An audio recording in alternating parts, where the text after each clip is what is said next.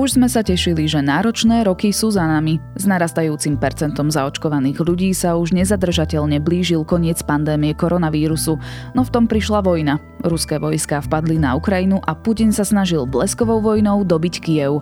To sa mu síce nepodarilo, no na území cudzieho suverenného štátu je dodnes s desiatkami tisíc mŕtvych vojakov aj civilistov. Turbulencie zažila aj britská vláda a kráľovská rodina. V Číne si naopak upevnila moc komunistická strana a Irán sa stále zmieta v protestoch za zlepšenie ľudských práv.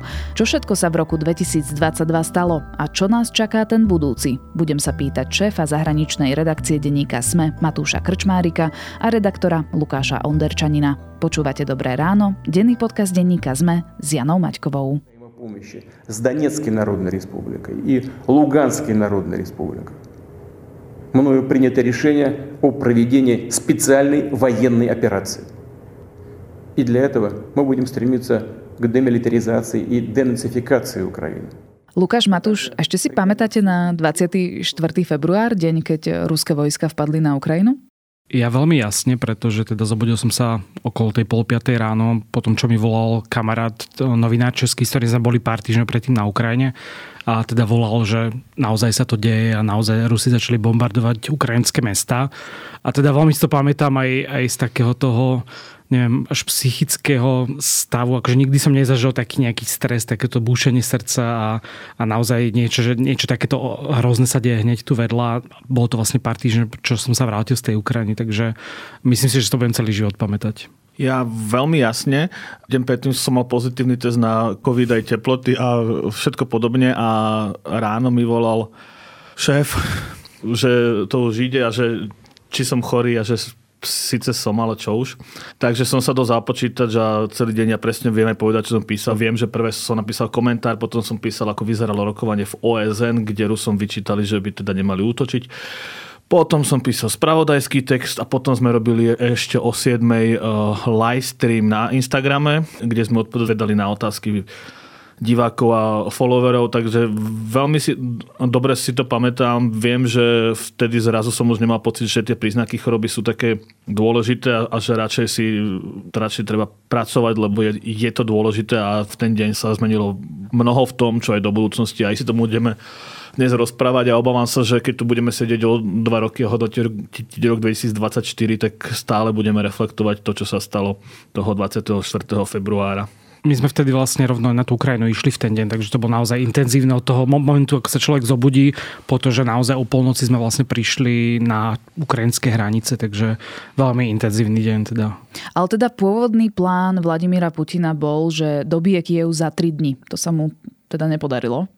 Nepodarilo. Um, potom neskôr to nejako korigovali, že teda to mal byť 10-dňová operácia, alebo že takto vychádzalo. A naozaj vlastne tá vojna jeho samého asi prekvapila, že mu to nešla podľa plánu. Za tým sú rôzne, či už logistické dôvody. Aj to, že vlastne on nečakal, že ten odpor Ukrajincov bude taký veľký. Evidentne ho dlhodobo zásobovali informáciami, že tí Ukrajinci sa rýchlo vzdajú a že ako keby až čakajú pomoc z Ruska niektorí dokonca. A preto ho to vlastne prekvapilo a oni neboli vôbec pripravení akože dlhodobo bojovať a to je vlastne hlavný problém pre prečo nakoniec aj ten kľúčový boj o Kiev a o tú kievskú oblasť Rusko prehralo, muselo sa stiahnuť, pretože nedokázali vlastne držať to tempo, ktoré možno mali prvé dni. A keby tam zrejme nebola tá, ten silný odpor Ukrajincov a napríklad teritoriálne obrany, tak je možné, že naozaj by ten Kiev dobili, ale v tých prvých týždňoch teda naozaj tí Ukrajinci veľmi statočne bojovali a mm, akože nebyť toho, ako sa k tomu oni postavili, tak zrejme by sa ten konflikt vyvíjal trocha inak. Lukáš, ty si bol na Ukrajine dvakrát, teda od začiatku vojny. Spomínaš, že prvýkrát to bolo presne vtedy, keď začala vojna, teda v tie prvé dni, to si bol v Lvove. A následne si tam bol eh, počas veľkonočných sviatkov. Aké to je prejsť cez naše hranice a ocitnúť sa zrazu v krajine, kde zúri vojna? Také surreálne. Aj tie prvé dni, napriek tomu, že sme úplne necítili nejaké akože dopady vojny, nevideli sme nič bombardované a podobne, tak keď počujete tie sirény prvýkrát, tak je to naozaj akože veľmi zvláštny pocit. A potom sme napríklad strávili v podstate, myslím, že to bolo až 20 hodín v tej kolóne na hranicu a tam to naozaj človek precíti, že títo ľudia, akože ja za tou hranicou mám svoj domov a vlastne žijem tam a čaká ma tam to bezpečie a títo ľudia odchádzajú väčšinou mm, skoro nejako bez nejakých vecí, nechávajú tu svojich mužov, rodičov a podobne, tak naozaj to bolo také surreálne až a, a vlastne som si nevedel predstaviť, že sa to môže ako keby posnúť až tak blízko k nám, že Netreba zase nejaké tie predikcie ohľadom toho Donbasu boli, že môže sa to stať, že ten e, Putin naozaj zautočí na ten Donbas a anektuje ho v celej svojej šírke, ale asi nikto nepredpokladal, že to bude taká masívna vojenská operácia alebo teda invázia. Poznáme za tých 10 mesiacov nejaké dáta, že koľko strát je na ukrajinskej alebo aj ruskej strane, prípadne koľko civilistov zahynulo? Je veľmi ťažké to odhadnúť. E, každá strana samozrejme bude tvrdiť niečo iné. Ukrajinci hovoria okolo 100 tisíc vraj zabitých ruských vojakov, ale teda západné tajné služby a myslím, že najmä Spojené štáty hovoria, že je to 100 tisíc, e, ale teda vrátane zranených. Takže zrejme to nebude že zabitých vojakov, ale také isté čísla odhadujú aj na ukrajinskej strane, čo samozrejme Kiev tiež e, úplne akože nerad priznáva, že koľko ukrajinských vojakov v tom konflikte zahynulo. Ale dá sa teda povedať, že 200 tisíc vojakov buď zomrelo alebo teda bolo nejak vážnejšie zranených. A čo sa týka civilistov, tak tiež tie čísla úplne nemáme, lebo stále nevieme počty obetí v tých okupovaných oblastiach. V tom Mariupol to naozaj môžu byť až 10 tisíce ľudí a tým, že tam nie sú žiadni medzinárodní pozorovatelia, že vlastne veľmi nebezpečné tam ísť pre hocikoho, kto nie je akože poplatný Kremlu, tak je to veľmi ťažké odhadnúť. Nejaké medzinárodné agentúry oficiálne, akože tie čísla sú nejaké iba 6 tisíc, ale to sú naozaj, že identifikované obete, ktorí vieme, že zomreli počas tej vojny, ale tie odhady sú tak okolo 40-50 tisíc civilistov, takže naozaj v podstate môžeme hovoriť, že štvrť milióna ľudí no neviem, či úplne zahynulo v tej vojne, ale ak tam rátam aj tých zranených vojakov, tak sú naozaj dosť vysoké čísla. Aj keď to porovnáme napríklad s tým, že počas vojny v Afganistane, tej sovietskej, ktorá trvala, ak sa nemýlim, 10 rokov, tak tam myslím zomrelo 15 tisíc ruských vojakov a teda za 10 mesiacov vojny vidíme akože oveľa väčšie číslo, takže naozaj to je pre Rusko ako keby veľmi aj výrazná strata. A teda s vojnou prišli aj vojnové zločiny. Mne to hlava neberie, že v roku 2022 odhaľujeme tajné masové hroby, mučiarne e, v miestach, z ktorých odchádzajú ruskí vojaci. Môžeme sa spoliehať aspoň na to, že to bude riadne vyšetrené a niekto poniesie zodpovednosť, Matúš? Spoliehať sa určite nemôžeme, lebo aj keby to bolo vyšetrené, tak Rusko sa bude držať verzie, že to si Západ vymyslel, zinscenoval, tak ako to robí napríklad pri zostrelení lietadla nad Ukrajinou z roku 2014, kde zomrelo takmer 300 ľudí a vyšetrovateľe dokázali, že je za tým ruská zbraň, ktorú mali vtedy pod kontrolou separatisti na Donbase a napriek tomu Rusi vinu odmietajú, zodpovedných nevydajú, nikdy nevydajú, by som povedal. A veľmi podobne môžeme očakávať aj na Ukrajine. Teda tie hroby sa skúmajú, exumujú sa, tie mučiarne sa tiež teraz skúmajú v týchto dňoch. Svetkovia hovoria o tom, to sa všetko spíše, možno sa to dá do nejakých protokolov, Možno sa to dostane aj niekde na nejaký medzinárodný súd, ale nedá sa očakávať, že by Rusko napríklad vydalo vojakov zodpovedných za toto a už vôbec nie, že by vydalo generálov, prípadne prezidenta, lebo zodpovední podľa medzinárodného práva sú aj tí, ktorí rozhodli o tom, že choď páchať ten zločin a takisto aj keď o tom vedeli a nezabránili tomu, tak sú zodpovední tiež teda aj generáli, napríklad, ktorí sedia v Moskve a vedeli, že sa takéto niečo deje a nezasiahli sú zodpovední, ale týchto Rusko nikdy nevydá. Takže tých ľudí, ktorí rozhodovali si Moskva ochráni podľa mňa, ale to všetko hovorím a do zátvorky k tomu dávam, že to platí, ak ostane súčasný režim pri moci. A či ostane a či iný režim sa zachová inak, neviem predpovedať. Čiže to nebude ani tá predikcia na rok 2023, ktorú oh. mám na záver pre teba prichystanú. Ako predikciu môžem dať, ale to bude všetko, čo to bude, no, predikcia, lebo tam je toľko nejasných vecí, ktoré sa môžu stať, ktoré my teraz nevieme predpovedať. My ani napríklad nevieme, ako budú vyzerať boje o mesiac. Lebo to záleží napríklad niekedy od takých vecí ako od počasia. Alebo či sa niekde v nejakom štáte vláda nezmení a neobmedzí sa pomoc. A to je veľa nejasných vecí. Takže uvidíme. Lukáš, ty si sa sám stretol osobne s tou preslavenou ukrajinskou vytrvalosťou a odhodlanosťou a zdá sa, že tá im pomáha aj v tom, že vidíme tie víťazstvá na strane ukrajinskej armády. V princípe hovoríme o tom, že Ukrajinci si berú späť svoje už okupované územia Rusmi. Určite bez toho, čo vlastne Ukrajina robí, by tá vojna vyzerala akože úplne inak. To znamená, že stačilo by možno menšie odhodlanie, dokonca aj to politické. Akože naozaj v tom momente, keď e, Volodymyr Zelenský sa rozhodol, že v tom Kieve zostane počas tých prvých dní, tak keby ušiel, tak viem si predstaviť, že aj tá ako keby nezlomnosť Ukrajincov by bola trocha podlomená. Takže primárne to stále stojí na nich, ale to už je iba ten ako keby nástroj toho, že naozaj vedia využiť to a sú odhodlaní a teda teraz som videl štatistiky, že 97% Ukrajincov verí, že zvíťazia.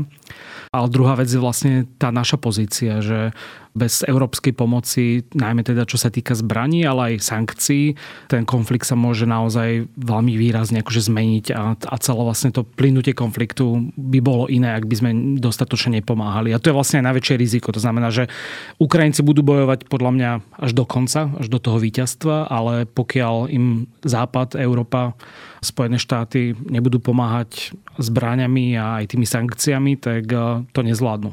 Môžeme to povedať tak, že vojna na Ukrajine zomkla, zjednotila Európu? Podľa mňa áno, dokonca samotný Putin bol určite prekvapený tým, že nečakal takú reakciu, lebo videli sme, že po anexii Krímu, aj po neviem, okupácii tých území v Gruzínsku a, a, a na Dombase nebola nejaká výraznejšia odozva zo strany západu. Takže boli tam samozrejme nejaké sankcie, ale nič také zásadné. A on sa dosť spoliehal na to, že to bude aj teraz.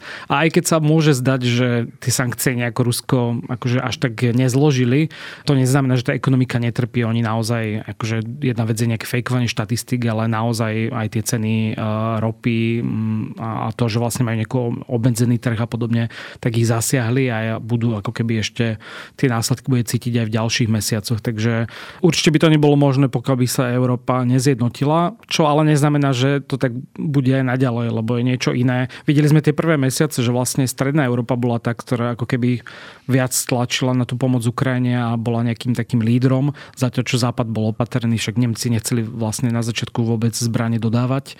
A teda je otázne, že či tá jednota vydrží aj v ďalších mesiacoch, najmä teda, keď tu budeme mať veľkú energetickú krízu. Ja len ku sankciám, že Rusko, keď nemôže predávať do Európy plyn a ropu napríklad, ono môže predávať inám a aj predáva, ale lacnejšie. A to sa nemôže neprejaviť, lebo ruská ekonomika je závislá práve na vývoze surovín. A keď ich lacnejšie predáva, tak logicky v tom štáte je menej peňazí. Ono to možno nevidno o mesiac, o dva, ale dlhodobo sa to musí prejaviť a ak udržíme sa v tejto jednote, v tomto úsilí, tak tá ruská ekonomika to pocíti. Už potom otázka je, že či to bude viesť k tomu, že občania sa nahnevajú, alebo si povedia, že ten západ nám zas robí zle a musíme sa zjednotiť zas my proti nemu, ale určite to pocíti Rusko. Neplatí to, jak niektorí hovoria, že sankcie dopadajú len na Európu. To je hlúposť, to je nelogické. To matematicky nevychádza skrátka. Ja by som ešte možno dodal, že stále, akože keď sa ľudia stiažujú na to, že sa dáva dosť peňazí akože zo strany Európskej únie na pomoc Ukrajine a podobne, tak stále si myslím, že ten účet je výrazne nižší, ako keby tá Ukrajina prehrala. Napríklad pre Slovensko konkrétne. Akože v momente, ako Ukrajina prehrá, máme tu vlastne akože hranice vlastne Ruska alebo nejakého vazalského štátu, kúsok od Košic, tak podľa mňa to bude znamenať obrovské množstvo akože vojakov NATO na východe Slovenska. Bude to znamenať výrazne väčšie zbrojenie a pre nás je naozaj akože výhodnejšie darovať pár zbraní alebo nejakých zbraňových systémov Ukrajine alebo dokonca predať, však my sme vlastne získali na tom veľa zákaziek pre obranný priemysel, takže nie je to iba tak, že by sme rozdávali tie zbranie. Takže naozaj to je podľa mňa to, čo si ľudia musia aj uvedomiť, že ten účet e, za tú vojnu môže byť oveľa vyšší a budeme vlastne radi, že teraz ako keby, no nechcem povedať, že radi, ale že to vlastne Ukrajinci ako keby bojujú za to, aby to tak nebolo. No, tá vojna nielenže zomkla Európu, ale ukázala aj tú úlohu NATO.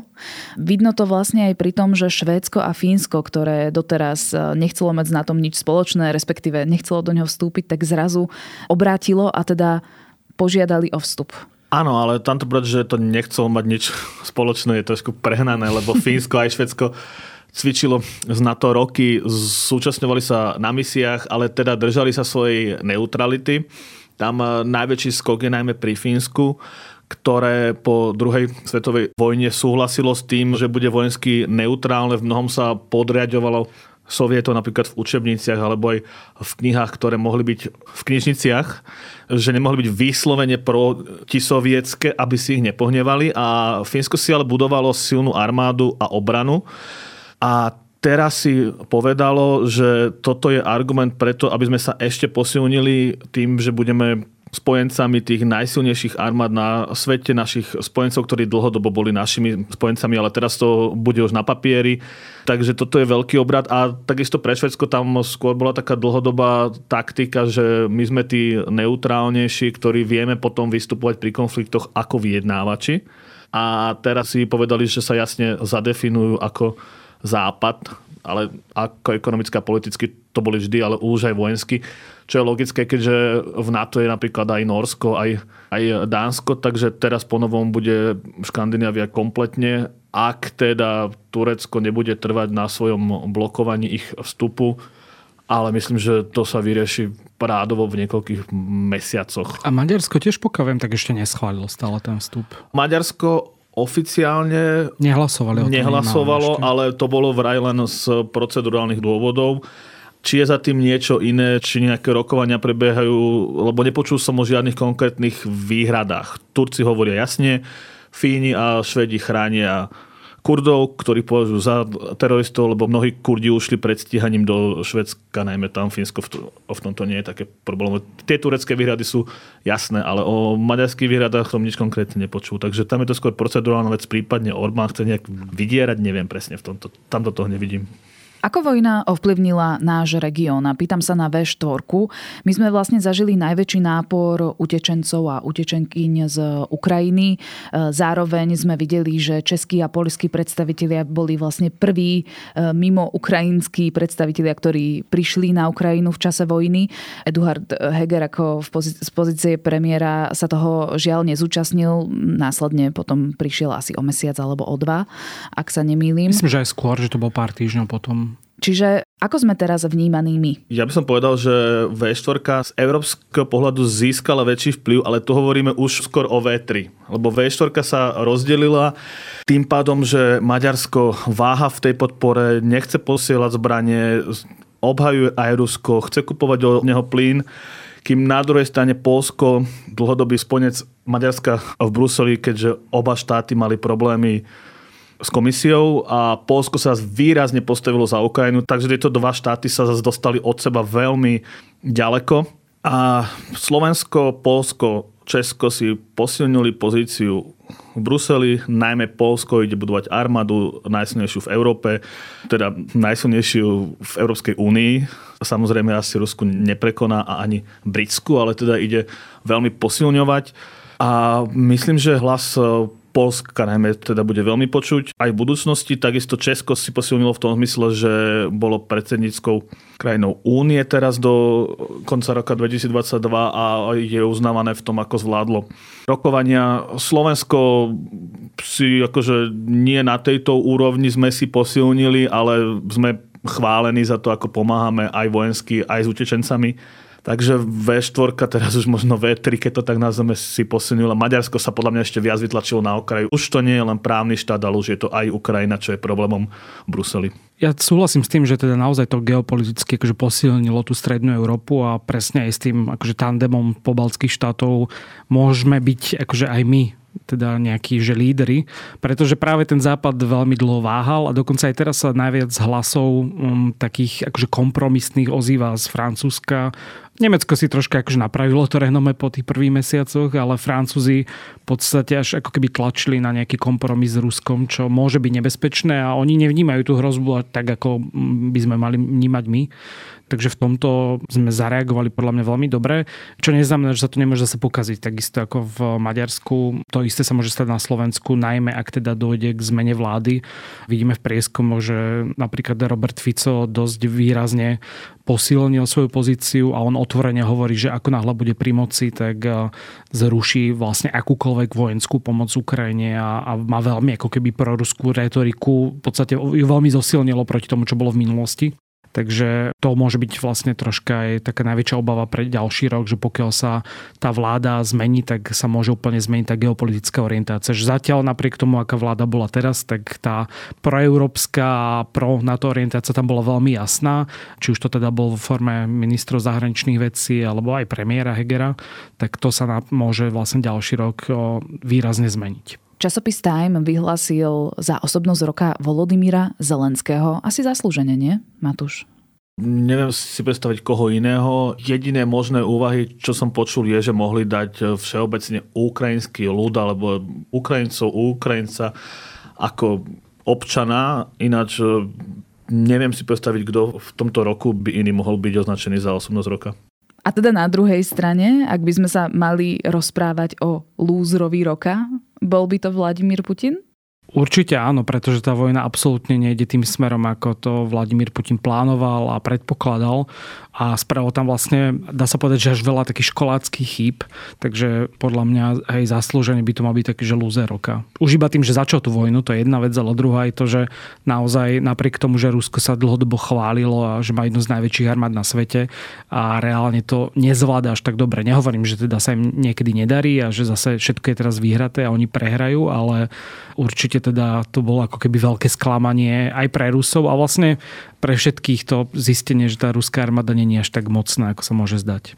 Matúš, ty si ma síce upozorňoval, že nie je možné predikovať, e, ako sa bude vyvíjať situácia na Ukrajine, ale ja sa to predsa len spýtam.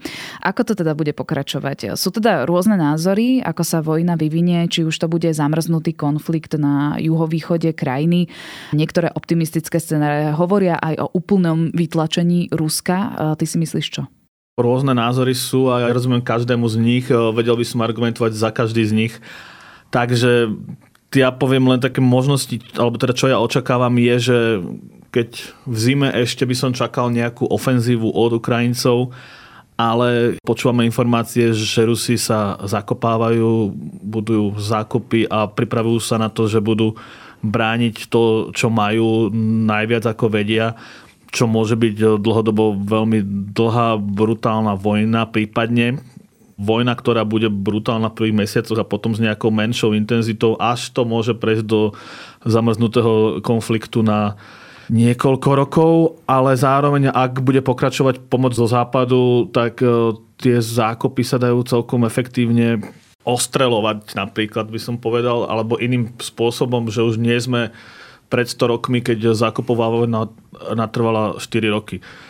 Takže toto sú také dve možnosti a to som ale veľa teda nepovedal, lebo som povedal, že buď to bude trvať dlho alebo kratšie. Ale to sú moje dve predpovede. Diplomatická odpoveď. Lukáš?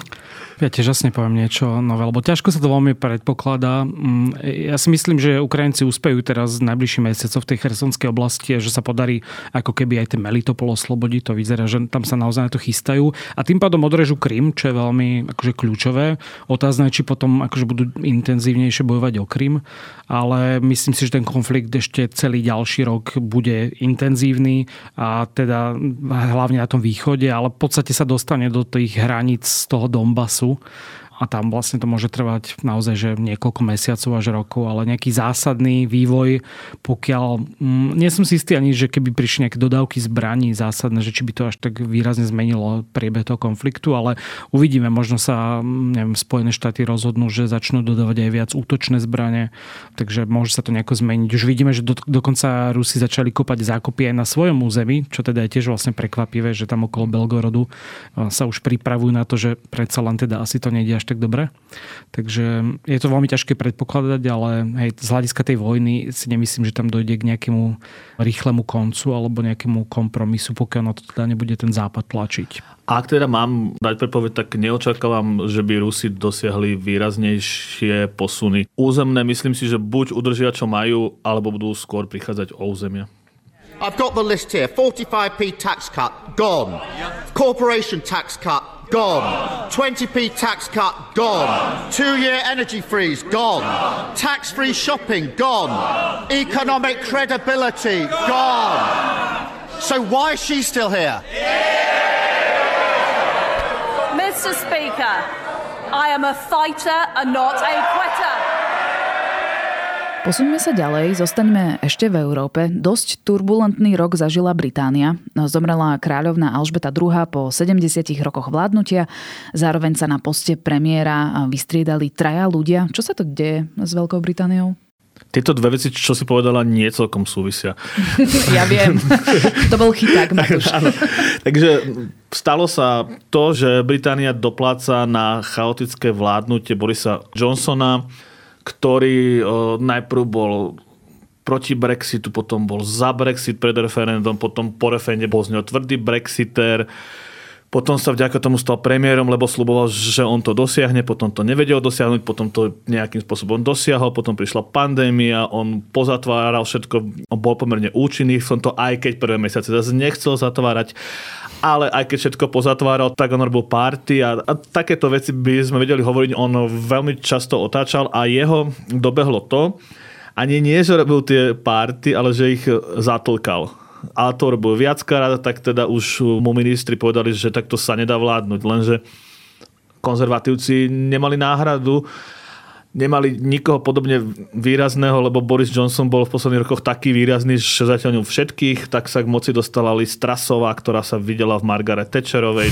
takže znižovať dane sa chystala, čo je v čase keď e, sa krajina dostáva do ekonomických problémov, znamená väčšie zadlženie, na čo Národná banka povedala, že, že to nie.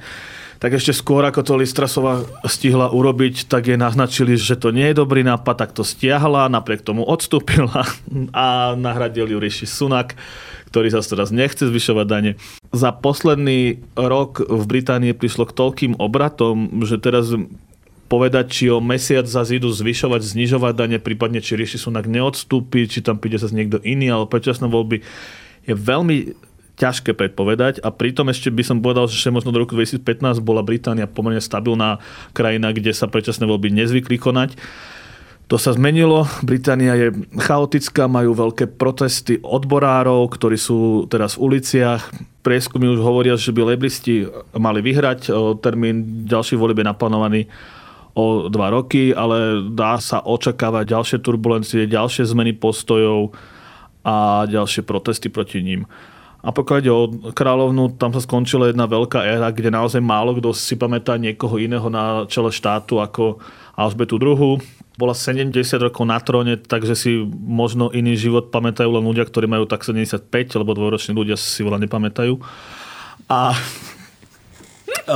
tam boli veľké obavy, že či s ňou neskončí aj monarchia, lebo ona bola taký spájajúci prvok aj v týchto chaotických rokoch, ale aj predtým, keď boli nepokoje v Severnom Írsku, alebo keď Škóti sa chceli oddeliť, tak nejakým spôsobom tá spoločnosť vzhliadala k tej istote.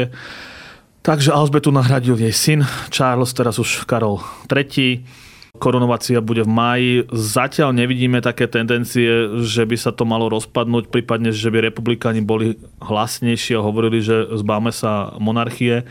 Ale takisto, ako som povedal pred chvíľou v Británii, ťažko predpovedať aj je možné, že okolo korunovácie prídu na pretraz aj takéto veci, že na čo nám je král, lebo je to, to mimochodom dosť nedemokratické, lebo demokracii sa na čelo štátu môže dostať každý občan kým v Británii len syn panovníka alebo dcera panovníka.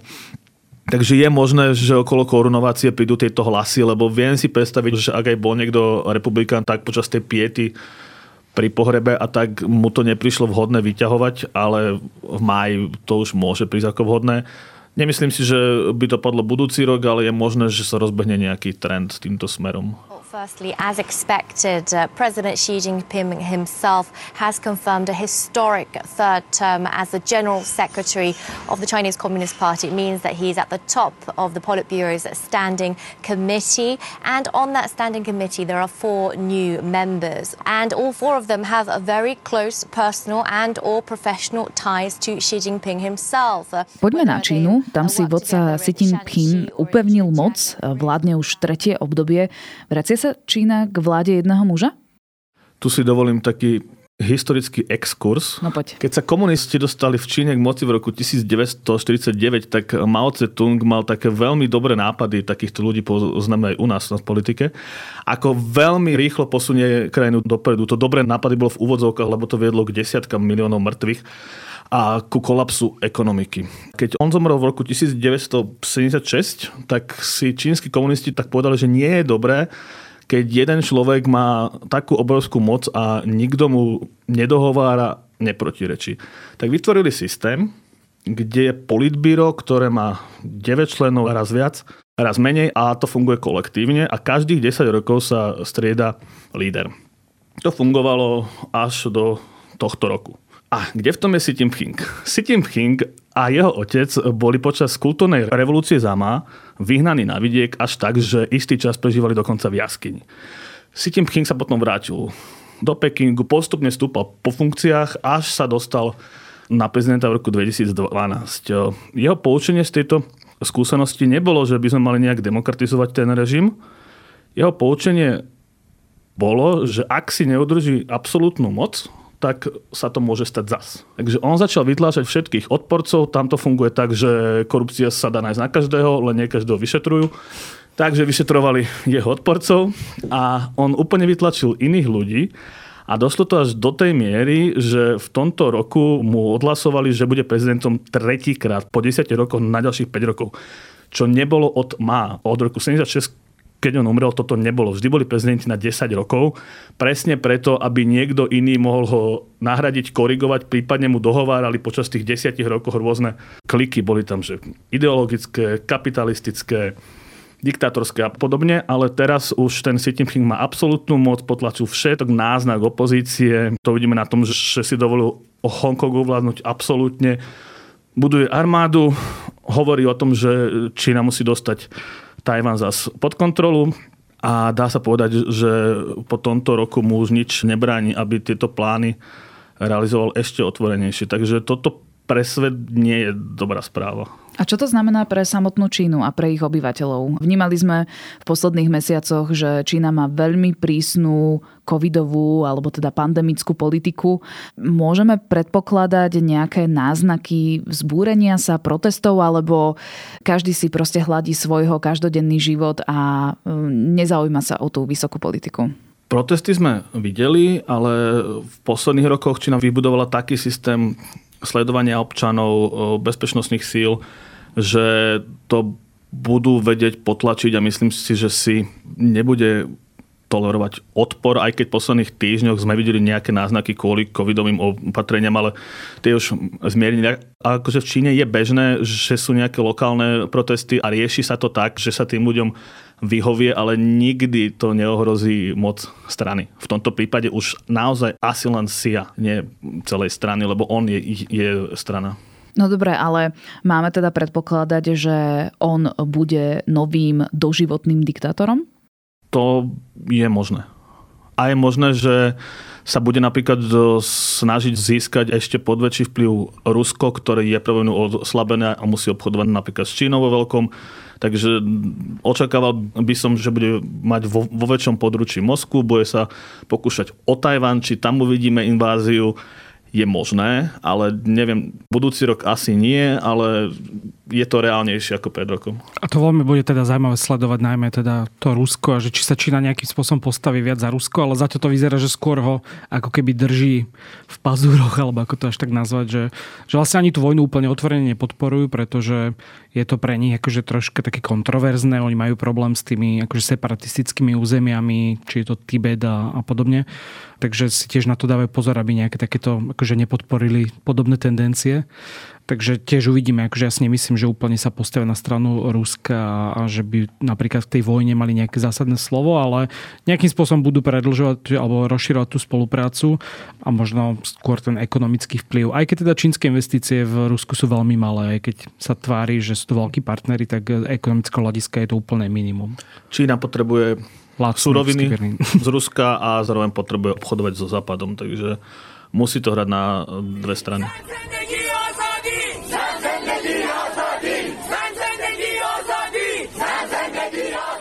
Irán je ďalšia krajina, ktorá obchoduje s Ruskom. A Irán teraz tiež zožierajú protesty. Od polovice septembra sú nielen teda v uliciach Teheránu, ale po celej krajine, aj v menších mestečkách. Pôvodne boli za väčšie práva žien, teraz sa to preklopilo na protesty proti režimu ako takému. Ja len pripomeniem, že protesty sa začali po tom, čo zomrela mladá kurtka Masa Amini po zadržaní mravnosnou policiou, lebo podľa tejto polície nemala správne nasadený hijab. Je to rana pre iránsky islamský režim? Môže ho táto veľká vlna protestov nejako ovplyvniť? Nemyslím si úplne, že zatiaľ sa to vyvíja dobrým smerom pre tých demonstrantov. Akože samozrejme sú to najväčšie nejaké takéto protesty za posledných pár rokov a nejaký tlak tam zrejme vyvinú. Takže videli sme nejaké, neviem, či už teda formálne zrušenie tej mravnostnej policie, čo ale v praxi nemusí vlastne nič znamenať.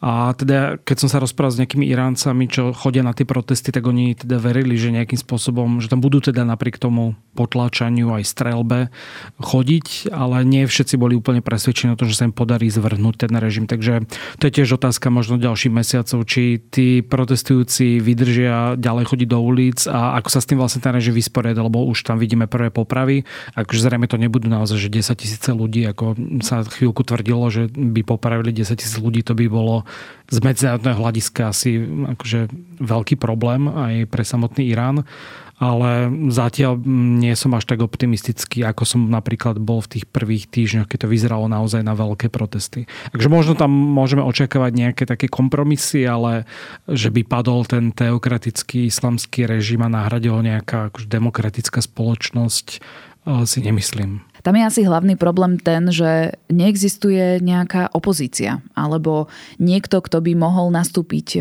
po tom režime. Áno, ale keď sa pozrieme na geopolitiku, aj keby v Iráne zavládol iný režim, tak je to stále šítska regionálna mocnosť, ktorá je v regióne so sunitmi, ktorí sú dlhodobo medzi sebou v opozícii. Takže že Irán by mal spory asi s Arabmi stále, takže nečakal by som zásadnú zmenu, aj keby nastala zásadná zmena, že v regióne ten Irán by podľa mňa stále podporoval šítske skupiny ako Hizbalách, lebo bez toho on sám sa bude cítiť v ohrození a keď teraz má záujem o jadrové zbranie, tak aj nový režim by asi mal záujem o jadrové zbranie, lebo to bude chápať ako šancu, ako sa ubrániť pred prípadným útokom Saudskej Arábie alebo niekoho iného.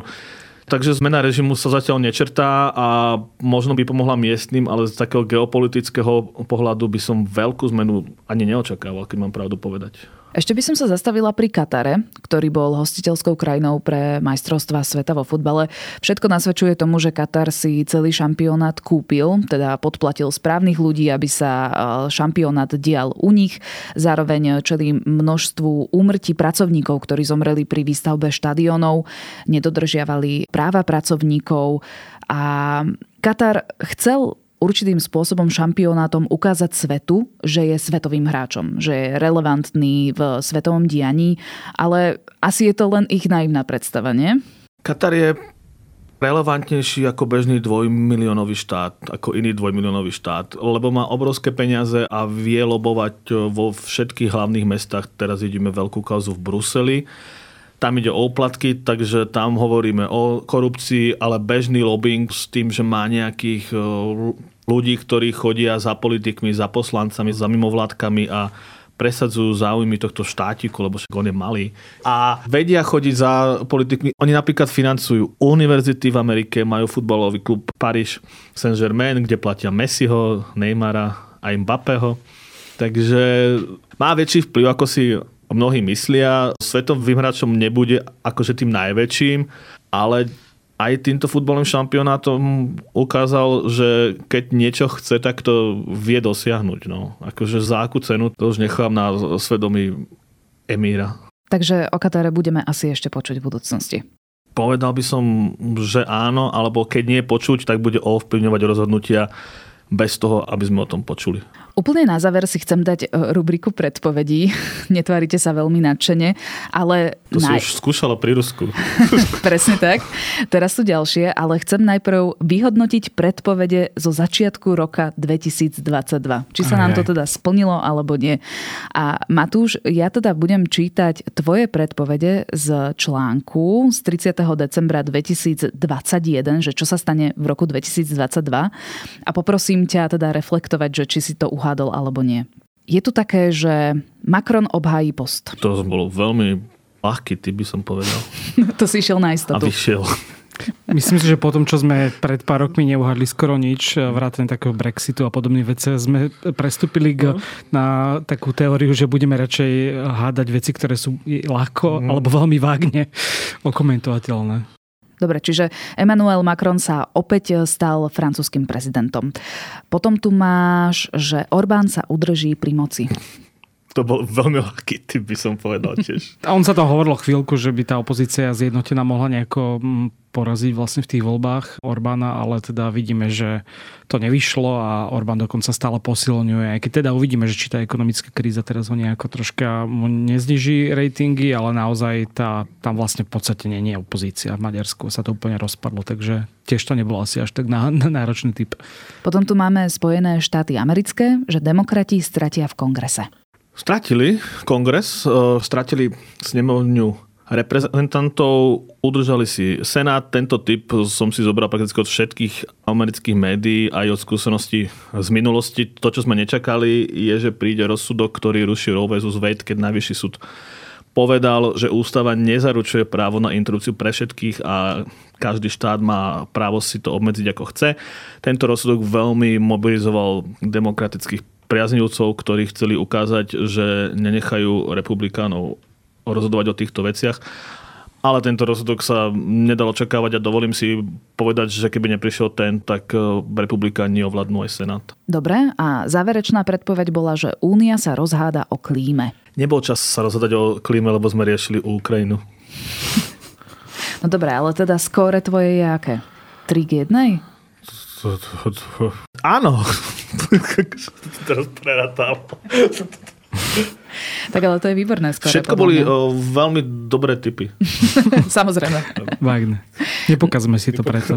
Dobre, no tak skúsme si to pokaziť teraz tými predpovediami na rok 2023. Ja tu mám len takú poznámku, že nás určite, čo nás určite čaká, a to sú v januári české voľby na prezidenta, kde teda kandiduje aj Andrej Babiš, to bude ešte zaujímavé. Bude. Teraz to vyzerá na jasne, že sa z troch kandidátov, to je Pavel Nerudová. Babiš, dá sa očakávať, že Babiš sa dostane do druhého kola. Ak sa s ním, do, s ním dostane Nerudová alebo Pavel, povedal by som, že, že ten druhý vyhrá. Takže Nerudová alebo Pavel. Uh-huh. Lukáš, tvoj typ? Ja tiež súhlasím, že niektorý z týchto dvoch, ale to tiež nie je veľmi ťažká predikcia. Neviem, ja si myslím, že tá antikampaň môže byť silnejšia voči tomu Pavlovi a preto podľa mňa Nerudova má napriek tomu, že zo začiatku nebola úplne vo vedení tých prieskumov, tak môže mať akože väčšiu šancu zvíťaziť. Ale tiež um, uvidíme, sú tam všelijaké zmeny každý týždeň. Akože ešte samozrejme je šanca, že Babiš tak zmobilizuje voličov a odradí ostatných, že vyhrá, ale to sme vlastne povedali, že každý z troch môže vyhrať, takže, takže to nechajme, že buď Pavel alebo Nerudová. Ale ak vyhrá, tak budem rátať s tým, že vaša predikcia bola nesprávna, dobre? A, dobre. Aj Babišova, on, on hovorí, že nie je favorit, takže aj jeho predikcia. OK. Sú ešte nejaké ďalšie udalosti, ktoré nás čakajú v budúcom roku? Každý rok je klimatický summit COP, takže to bude. OK. Dá sa očakávať, že sa tam zásadný posun nedosiahne, takže to môžeš dať tiež do predpovedí. A iná, ináč neviem, no. Myslím si, že až tak veľa nejakých zásadných ani volieb nás nečaká. Takže uvidíme. Uvidíme, ako sa bude vyvíjať tie Spojené štáty, lebo tam môže byť zaujímavé, že ako sa bude vyvíjať tá predvolebná kampaň pred prezidentskými voľbami. Donald Trump, pokiaľ viem, tak už oznámil, že bude mhm. kandidovať, ano. ale začína tam mu troška dýchať na krk Ron DeSantis, čo je vlastne guvernér za štátu Florida. A on dokonca už nejaký prieskum začal viesť medzi republikánmi, že radšej by videli jeho.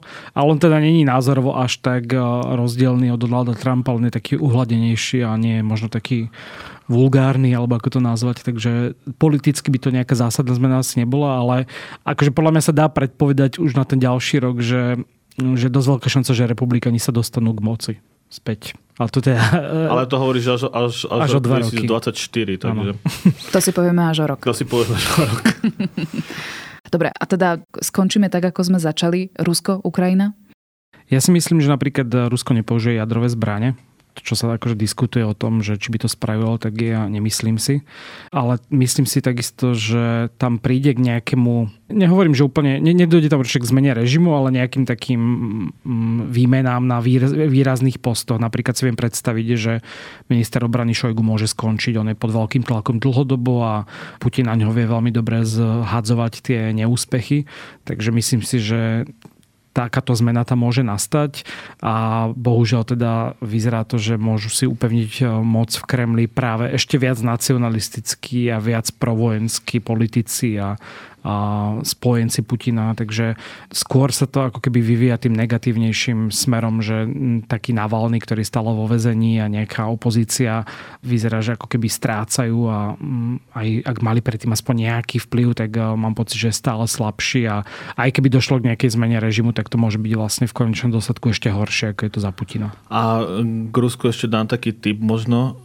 Neprekapilo by ma, keby situáciu využili menšiny ako Čečenci alebo Dagestanci na, na nejaké povstania. Že by napríklad e, čečenský líder Kadyrov padol, lebo pochopia, že Moskva zneužíva tieto menšiny na vojnu na Ukrajine disproporčne oproti Rusom a pocitia, že Rusko už teraz nemá toľko síl, aby potlačilo povstanie ako v 90.